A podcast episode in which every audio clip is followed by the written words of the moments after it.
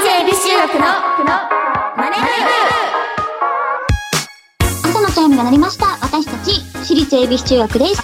今日の担当は、出席番号ラッキーセブン星名美玲と、出席番号15番、風見の中がお送りします。この番組は私たち私立恵比寿中学のメンバーがマネー、お金について学び考え知識をつけるお勉強プログラムです。ということで今週はですね、マイクロソフトの Teams を使用してリモートで収録を行っております。よろしくお願いします。ははい、もう4月もう後半になってきましたけど、うんののかはさ、ほら、一番こう4月っていろいろと新学期になって変わる時期じゃんーい。はい。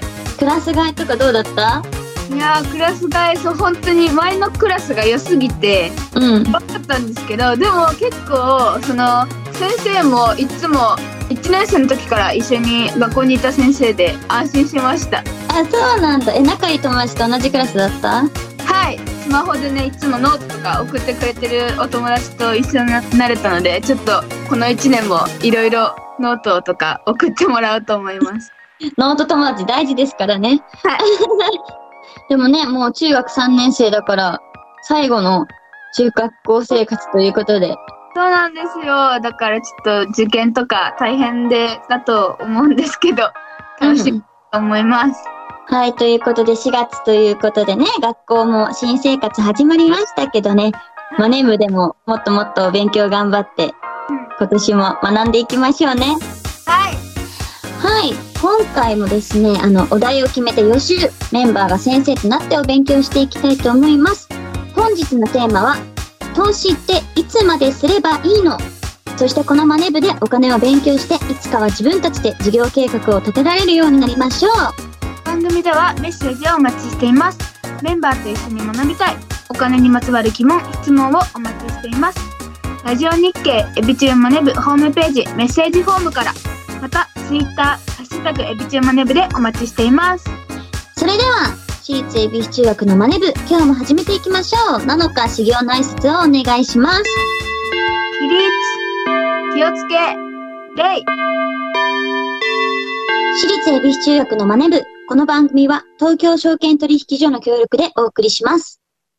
アリとキリギリスいい湯だなおやキリギリスくんじゃないかアリ課長ご無沙汰しております奇遇だね東大会社を辞めてからは念願のファイヤーを達成したのでもう投資もやめて現金にしちゃったんですよえもう現金にしたの相変わらず君はお気楽ですね投資も辞めてしまうとファイヤーにならないでしょうその点私は職場で投資を学び働きながら資産形成を続けていますよまた投資をしようかと思うのですが買い時もわからなくなってしまって無様だなキリギリスくん私のように賢い人は一気に現金化などせず投資と一生付き合っていくんです最初にこの資産運用法も学んでいますよつまりはステイマーケットこれこそが余裕を持って余裕を増やす JPX マネブラボ投資に関する最終決定は、ご自身の判断でなさいますようお願いします。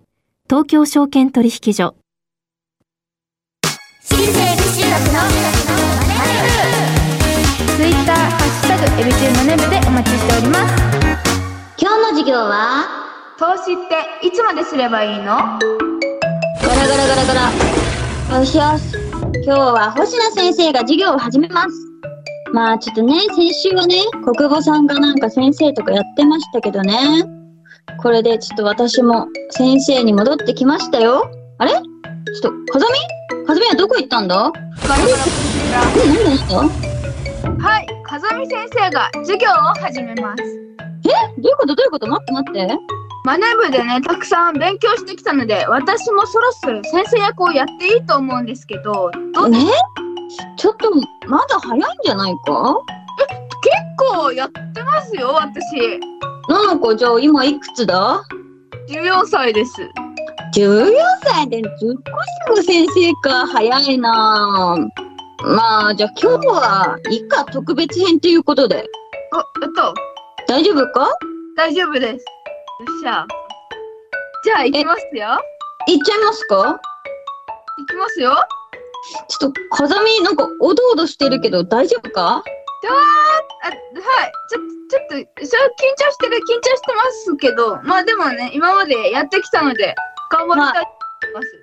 じゃあ今日は学びますか私もよろしくお願いしますよろしくお願いします。はい、ということで、今日は教科書28ページ目、投資っていつまでにすればいいのを開きましょう。東証マネ部の記事に、このようなアンケート調査結果がありました。現在、投資をしている会社員の人たちに、投資をやめるタイミングについて質問をしたところ、32.4%の人が投資は一生続けていきたいと答えていて、最も多い結果になりました。次に多かったのは、やめ時は特に考えていないの24.7%で、投資をやめることを想定していない人が57.1%と半数以上になりました。おおしかし、年代別に見ると、一定の目標額に達したりやめたいとした人は、20代で30.8%、30代で30.4%と、20代と30代では最多となっていて、若い世代は目標額の達成をゴールと考える人が多くいるようです。このように目標設定から逆算して資産運用を行うことをゴールベースアプローチというそうで、目標を明確にすることで適切なリスクをとって衝動的な行動を抑えながら資産運用をすることができます。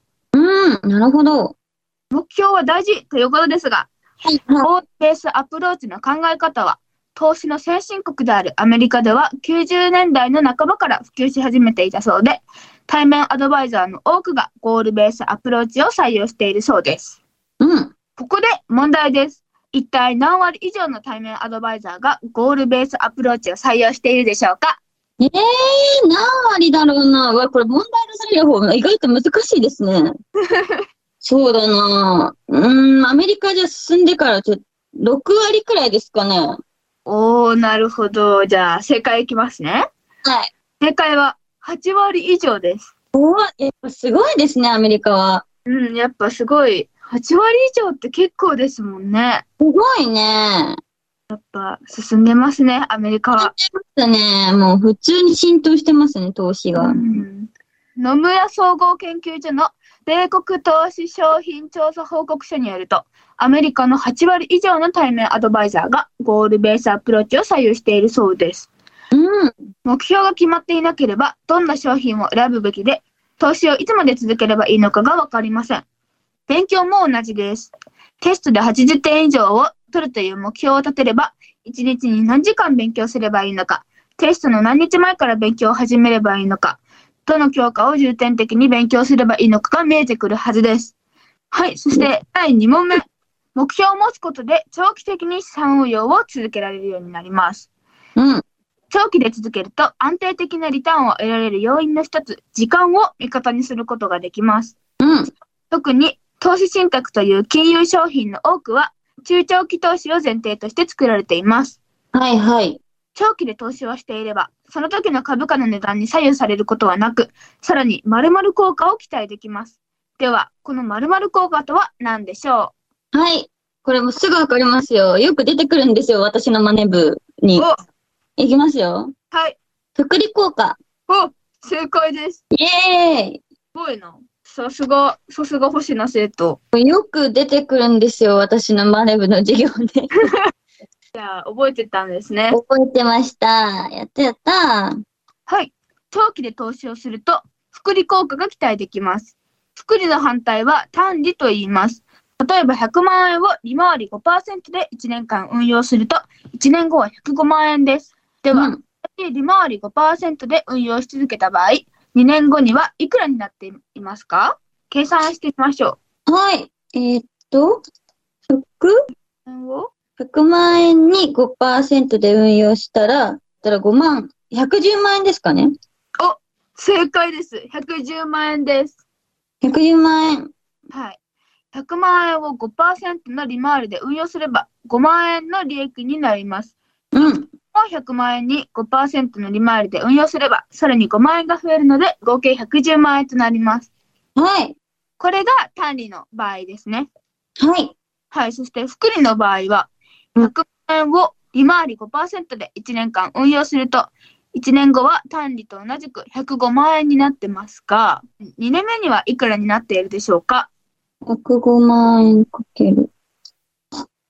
900千万10。100、110万はい。 2500円。あ、すごでいすか正解です。正解合ってますか合ってます。やった正解は110万2500円。おー。やった100万円を5%の利回りで運用すれば5万円の利益になります。うん。場合、翌年は100万円にさらにプラスになった5万円も5%で運用することになるので、合計110万2500円になります。うん。長期で運用すればするほど、この複利の効果を実感できます。はい。おー、すごいですね。振り効果の方がね、いっぱいお金貯まりますね、これ。はうん。えっ、と、今日も勉強になりましたね。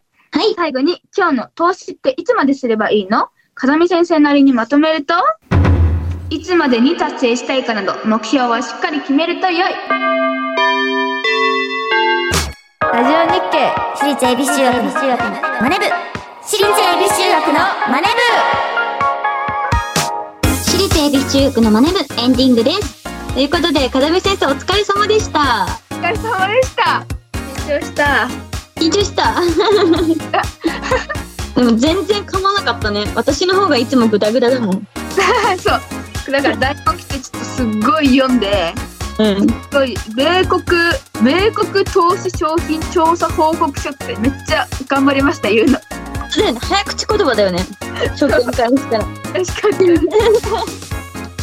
いやいやいや、今年度もたくさん学んでいきたいと思います。本当にね、お勉強にすごいお勉強になってるよね、毎回。本当にすごい。自分の投資の知識がすごい増えてる気がしますので、皆さんもいっぱいお勉強してください。はい。ここでお知らせです。9人体制初のアルバム、私立恵比寿中学が現在発売中です。